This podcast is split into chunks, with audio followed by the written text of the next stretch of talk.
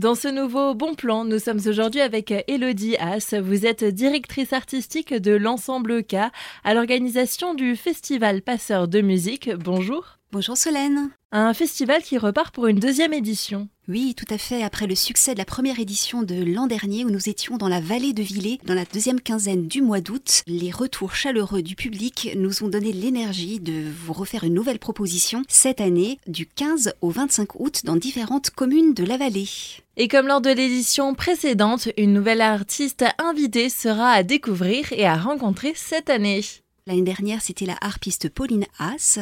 Cette année, c'est l'accordéon qui sera à l'honneur avec l'artiste invitée Marie-André Georgère. Et ce dimanche 11 juin, c'est un avant-goût qui nous est proposé dans les communes d'Urbeis et de Stège. Cela commencera par une inauguration et une visite guidée le matin. Comme l'année dernière, où nous avions animé un moment musical au départ du chemin de la résistance et de la liberté, nous allons en plus cette année inaugurer une sculpture du sentier des passeurs de Salm à Mousset. C'est une nouvelle collaboration avec l'association Helicop. Nous avons souhaité tisser un lien entre ces deux sentiers dans un souci ou dans un intérêt de devoir de mémoire. Et l'après-midi, euh, place au vif du festival, c'est avec un concert qui sera suivi d'un récital. Nous aurons d'abord un concert partagé de l'ensemble K et des élèves de l'académie, puisque comme l'an dernier, 40 stagiaires se retrouveront au CCA de Châtenois pour un apprentissage musical pendant une dizaine de jours et ils animeront le festival également. Donc il y aura déjà ce premier concert où ils seront à l'honneur. Ce concert sera suivi par le récital de l'artiste artiste invité, Marie-André Georgère à l'accordéon, qui présentera pour la première fois son instrument dans la vallée ce jour-là avec un récital autour de Jean-Sébastien Bach. Merci. Merci Solène. Vous pourrez retrouver toutes les informations sur le site internet ensembleca.fr.